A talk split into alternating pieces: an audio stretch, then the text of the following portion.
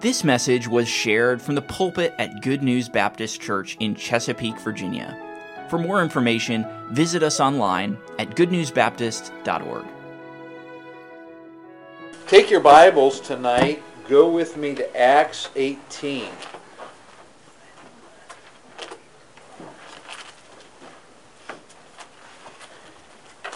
Paul, on his second missionary journey, ends up in a city called Corinth.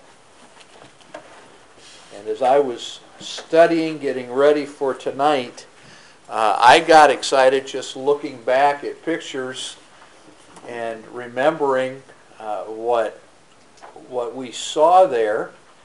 Uh, remember, we have now left Turkey and we're in Greece. Corinth is Greece, and uh, the the ruins in Corinth are amazing.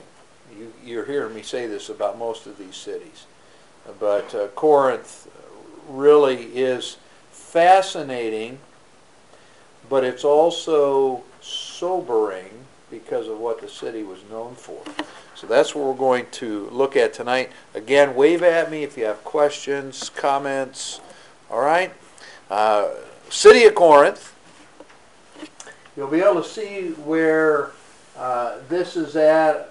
We've been across and in uh, Turkey, up this area, uh, but notice where Corinth is at, right?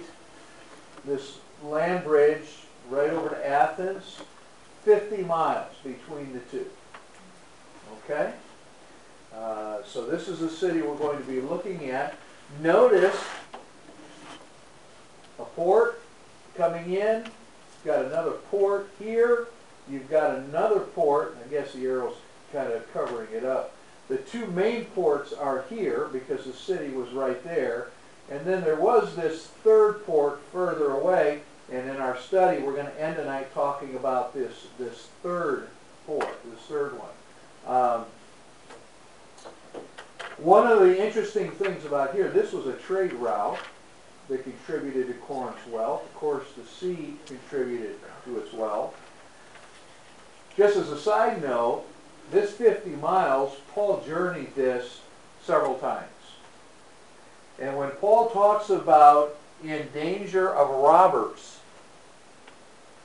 uh, a lot of Bible scholars, and our tour guide pointed this out, this was one of those places. Because you're far enough away from the cities, there may have been Roman soldiers out here traveling as well, but they didn't patrol that necessarily. But a lot of wealth went in between here. And so this was a dangerous place. But unless you went by ship, you would, you would, which was less safe, well, you had to pick your poison, kind of. But, uh, but Corinth is what we're, we're going to be uh, considering.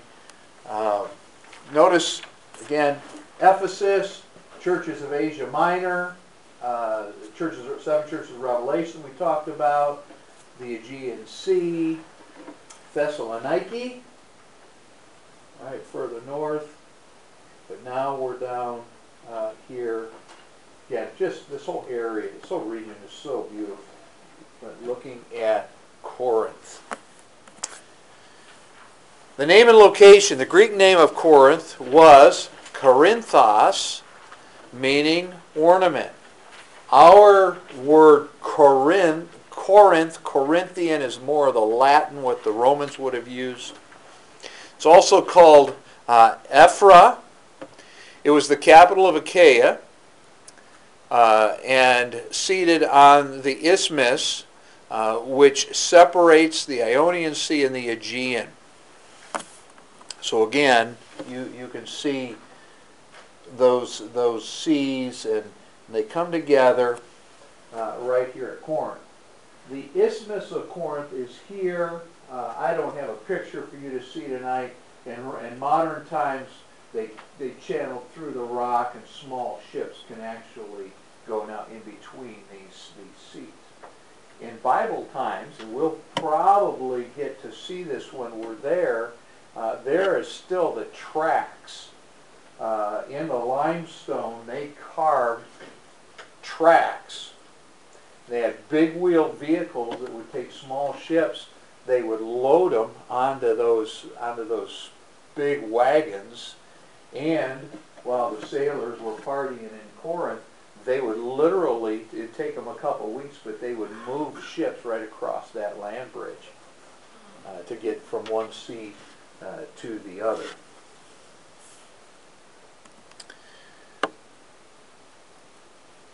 All right, moving on. It had two ports, main ports. There was a third that I mentioned. Uh, and you can see these here, Lechaeum at the west, uh, in the east. Its position gave it great commercial and military importance. The traffic and commerce of two seas poured into the city. It was also on the highway between northern and southern uh, Greece.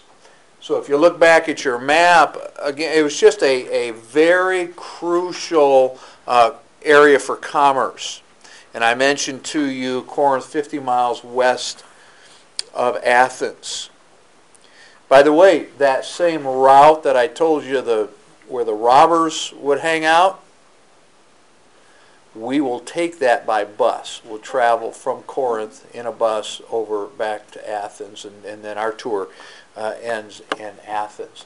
It does remind me, though, remember when Jesus uh, got, uh, began his training with the disciples, uh, he said to them, Don't take purse, don't take what? Script. Script, and don't take sword.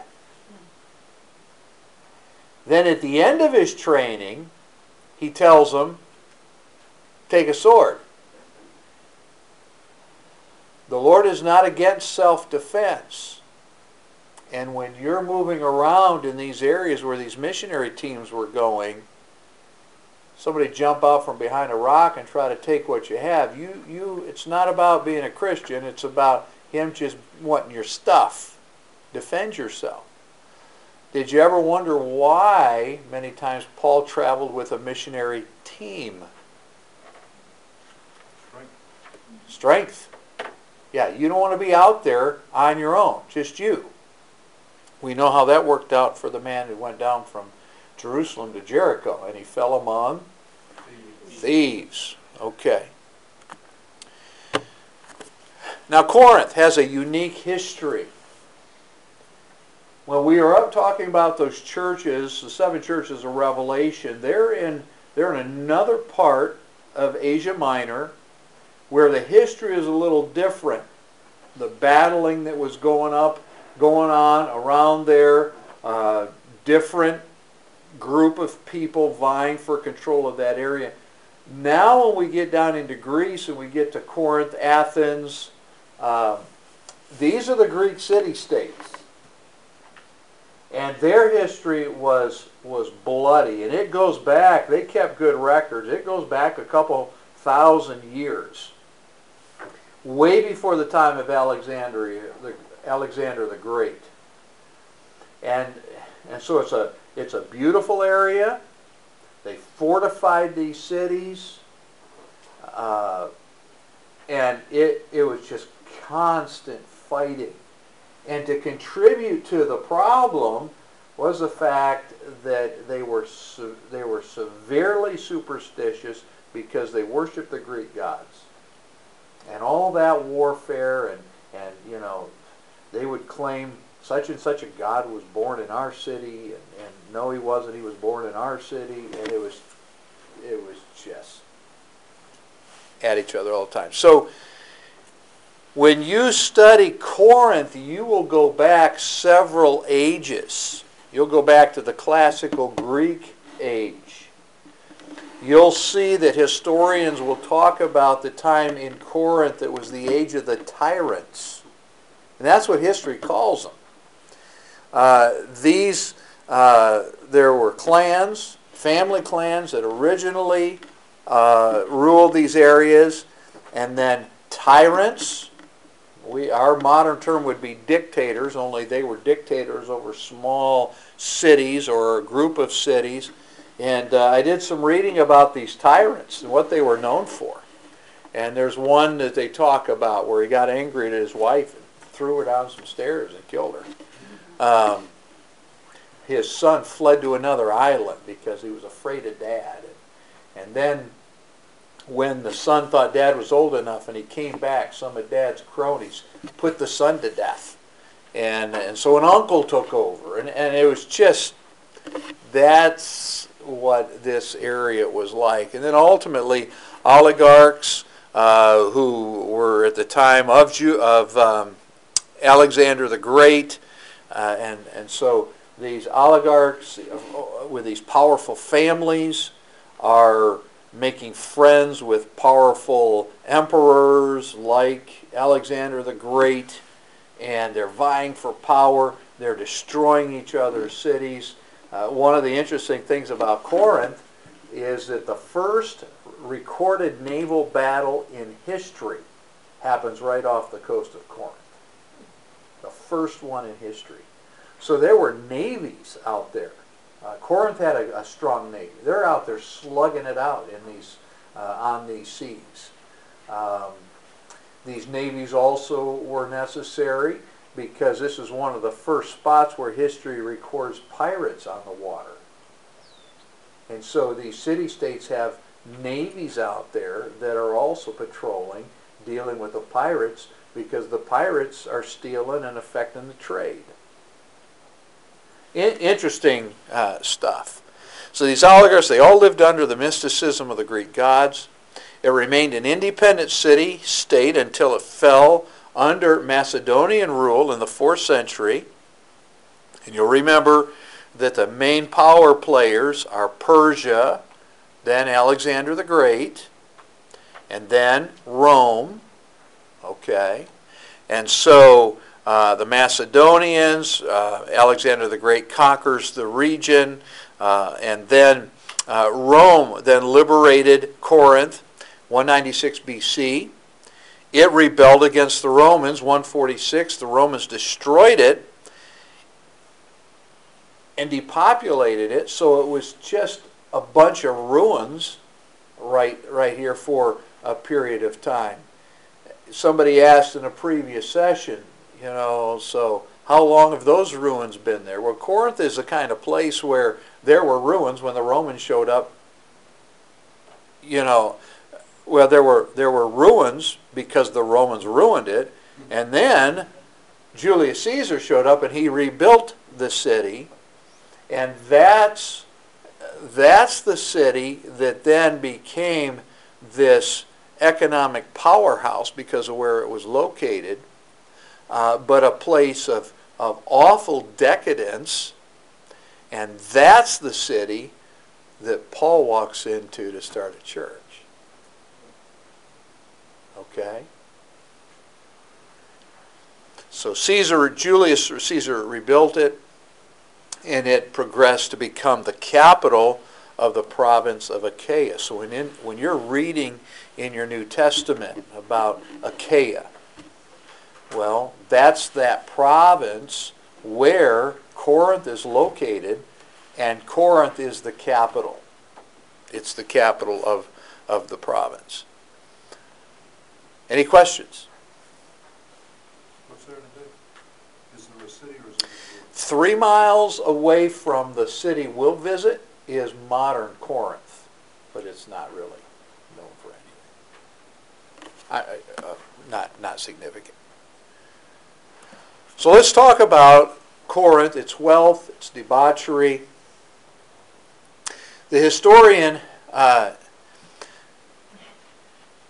Thucydides wrote that, quote, Corinth was an emporium from most ancient times. At first, it collected uh, tolls uh, from trade moving by land from and into uh, the Peloponnese. By the way, the Peloponnese, if you look back at your map, is that, that chunk of land that comes down next to Corinth. Uh, Athens on one side, you've got Corinth on the other. Okay, it's that peninsula there. a, a big trade area. The Corinthians built a navy, put down piracy, used their naval power to increase their revenues. Its two harbors thrived from trade. It was also home to a lucrative, uh, the lucrative Isthmian Games. We're going to say more about that in a moment, which brought thousands to Corinth every two years. So it was like the local Olympics. And the wealthy families and the athletes from these city states would bring their athletes to Corinth to compete. There was a lot of prestige when your athletes uh, won, but they'd all come, thousands would come into Corinth, spend money, play, party, watch sports. Okay? But cult prostitution in the city also generated much wealth.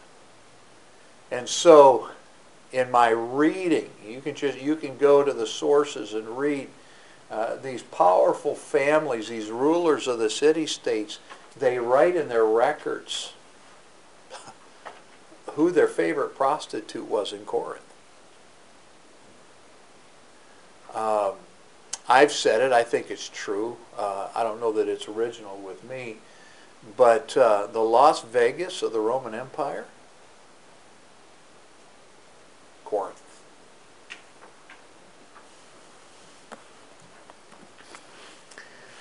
So the Apostle Paul benefited by being a craftsman in the city. What did he make? He made tents. By the way, he had some co-workers who were Jewish believers. What were their names? They worked together in Corinth.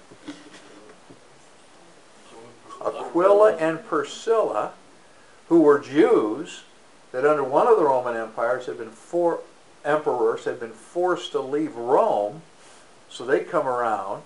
Uh, God leads their paths to cross, okay, and so they made tents together uh, in Corinth.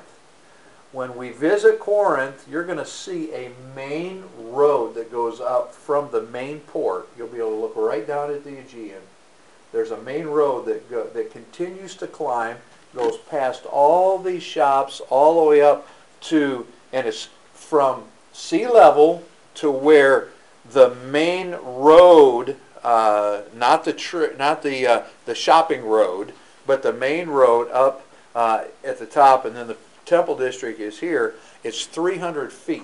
That's the climb from from sea level to that that main street. But as you're going up, our tour guide pointed out to us in one of the shops, uh, there is a star, I think it's a Star of David or it's a menorah, carved right into the stone, which tells everybody, uh, and again, every one of these cities also had a synagogue. There was a Jewish population there. But where that's at, that was a, a bay in the stone where a shopkeeper had set up who was Jewish. Now, we don't know where Paul sold his tents, but it's fun to stand there and look at that symbol on the wall and think, Paul could have done business in any one of these bays. It, it's it's just really fun to, to see that. But but that whole shopping area, okay, and uh, and it's hard for me to describe how vast this city is. I tried to do that with Ephesus and some of the other ones. But uh, you've got that main street coming up. Down by the water, we're going to be in another amphitheater, big amphitheater. They had a, uh, oh, the name escaped. Hy- Hydra, don't, what do they call it? the chariot races? Um, forgetting the term. Anyway, Corinth has a big one of those. Okay. Um, we'll again, we'll come back to the games in a, in a little bit. The Apostle Paul benefited from business in the city. However, he must have been overcome by the wickedness he saw there. Greek and Roman authors before the rise of Christianity often referred to it as they referred to Corinth as, quote, the city of fornication and prostitution. The Greeks spoke of uh, being Corinthian. There's your Greek word, which simply meant it was a term of derision. You live a Corinthian life. So you're a Roman and you've got a neighbor who likes to party and, you know, and he just says, the guy's Corinthian. Now, that you put that in context when Paul says you've got a man committing wicked sin in your church, 1 Corinthians 5. Got a man who's living in sin with his mother. And then he says this, and that's not even something the Corinthians do. That's pretty rotten. You've got that in your church, and, and that's not even what the Corinthians do? Woo! And so Paul says, a little leaven leaveneth the whole. That's going to infect your church real fast. The problem was the Corinthians said, "Oh, we're just so so spiritual. We're so mature spiritually. We can, it can happen. It's not going to affect us." Paul said, "You should be weeping about what's happening in the church." And it's not a surprise then in chapter seven Paul says, Now concerning the things that you wrote unto me, and the whole rest of the chapter is about physical intimacy in marriage and the way marriages should be.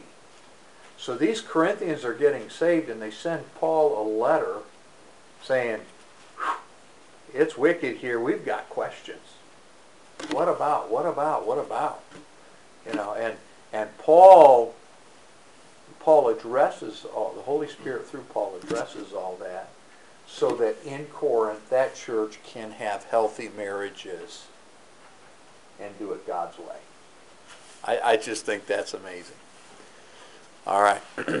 so the city had 12 temples, one being devoted to Aphrodite, God, goddess of, I, I use the word lust because I'm being careful, uh, but uh, uh, the Greeks used the word eros, and it was it was thick in Corinth. All right, lust and beauty. A thousand prostitutes served in the temple to Aphrodite. And I'm going to show you a picture a little bit later. They actually, in the side of the hill leading up to their um, their fortress, they had dormitories around the outside of this main temple and that's where the prostitutes all lived. That's that was their housing. I know we're going to want to go home and take a shower after this. I'm trying to be careful. Okay. And so this is a picture looking up towards the temple district. Notice what's in the background. I mentioned every city had an acropolis. They call that Acrocorinth. Anybody want to guess how high that mountain, that fortress is in the background? 2,200 feet from sea level. Yeah. Now, we didn't get up there. I'm not even sure if they take tours up there. They might. Maybe this time we'll we'll get to uh, go and, and see that. But that's that's the temple district, and of course the picture doesn't show you the ruins of, of the other temples. Um, but but that's looking up towards again the fortress.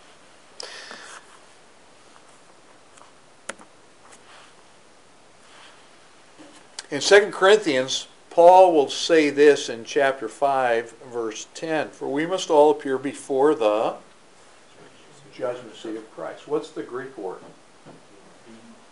Bema. Okay. Did you know Corinth had a bema? And you're looking at it. I have proof. That sign right there says bema. Okay. all right. That's the bema. There were probably pillars a judge sat there, and this is where all the city litigation happened. When Paul says to the Corinthians, What are you doing taking each other into court?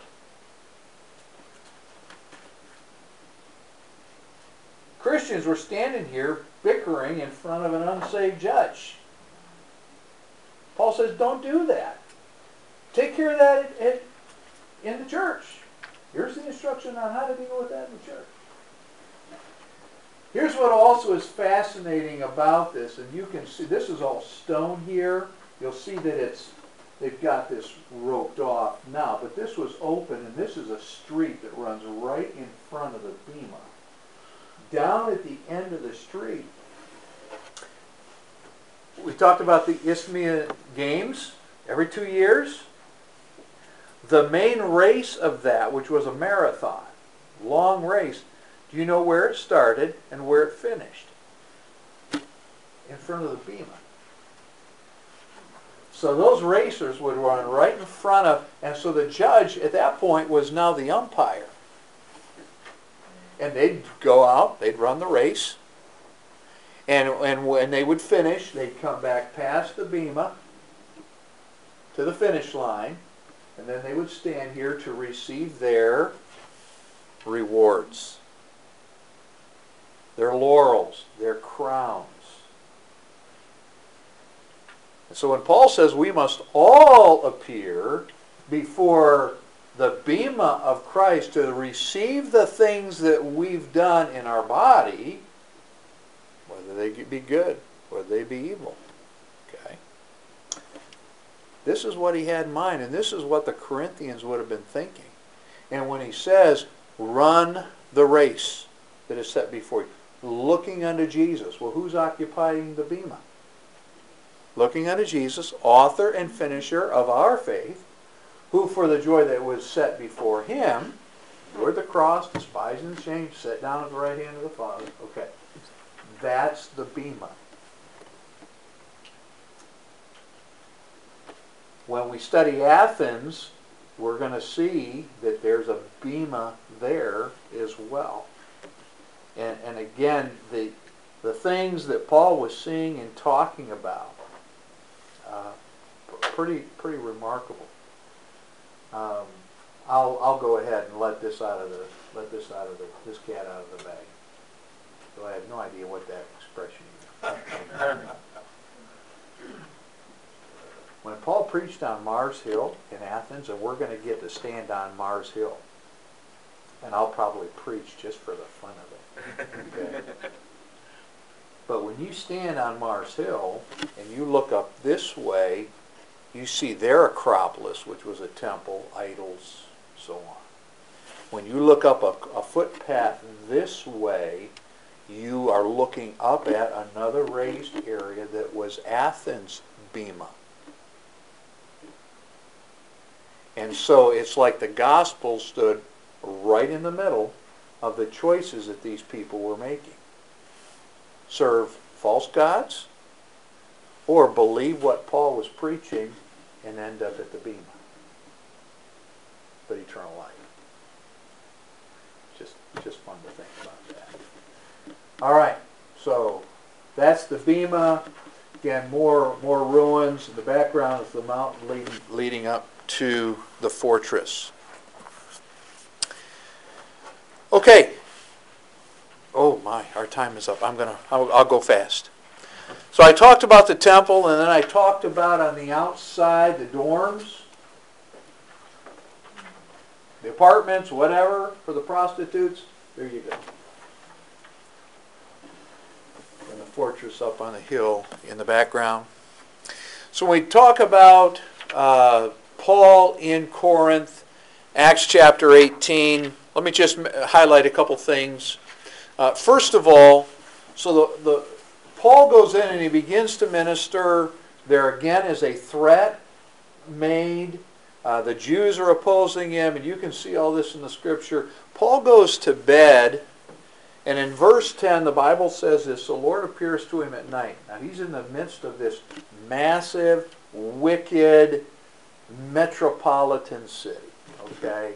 If, if you want to serve your flesh and come party, this is the place to be. God sent Paul in there to build a church. So he could build so the Lord could build his church. And the Lord comes to him at night and he says, Paul, be don't be afraid. I have much people in this city. scratch the head. In this city? okay. So th- it's a great election passage. Now, don't let that scare anybody. Elections in the Bible, it is a biblical doctrine. God already knew who in that city was going to come to faith in Christ. I have, a, I have much people in this city. What was Paul's job?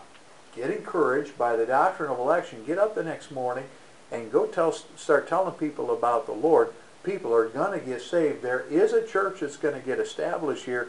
God already knows who, who's, who's here that's going to believe. In Corinth, uh, I've met guys that are out planning churches in Las Vegas. That's got to be intimidating. Be of good cheer. Don't be afraid. I've got much people in this city. And there are some good churches in Vegas. Why? Gospel's not limited. It's the power of God unto salvation to anyone who will believe. And so, with that in mind, 1 Corinthians 6, 9 to 11, Paul lists a bunch of things as he's writing to these Corinthians saying, those who habitually do these sins will not be in heaven. Murderers. And, and then he gets into effeminate. He talks about homosexuals, so on. They're all living in Corinth. It's bad. But then Paul says, and such were, say it with me, some of you. But you are washed. you're cleansed. You're children of God. Okay? So regardless of your background, you can live in a place like Corinth and act like a Corinthian. And God can still save you and cleanse you. Wow. Okay. All right. This is the other uh, city that we're going to see in this area. It's not a major city. I, the thing is, we're going to get to go to the other side of the isthmus where uh, uh, is seaport of Corinth on the eastern side of the isthmus. You'll be able to look across the water towards Athens. Um, according to Acts 18:18, Paul uh, and his or had his hair shorn, shaved his head here before sailing for Syria. Remember, he's going to Jerusalem because he's made a vow. Okay. Uh, a local church may have been established there by Paul, but we are introduced to a woman who is there on the other side of the isthmus at, at that other port. How many of you have heard of Phoebe? Part of Paul's ministry team. And Paul says, you honor her, treat her right, because of all that she's doing on behalf of the church. Well, we're going to get to see where she lived. She's from here. Okay? So they're, they're ministering all through this area. Now, tradition tells us, and it's on pretty good authority. Paul mentions her, but I, I read this in multiple, uh, multiple sources. Uh, and you can read Romans 16, 1 and 2. He ends the book of Romans and he's talking about these faithful servants, his ministry team. Phoebe's mentioned there. But tradition tells us that when Paul wrote the book of Romans, all right, he put it in the hands of a female servant of the Lord, and she helped to carry the book of Romans. And tradition tells us it was Phoebe. You're not going to necessarily so much suspect a woman going about her business. And, uh, and what that tells us that, know, we know about Luke, we know about Timothy, Epaphras, Paul, we know, okay, but you sisters in Christ back in this day, you would have had it played a key role in the growth of the church. Aquila and Priscilla, right? And it reminds us you play a critical role in God growing his church today. Don't you think otherwise? Thank you for listening.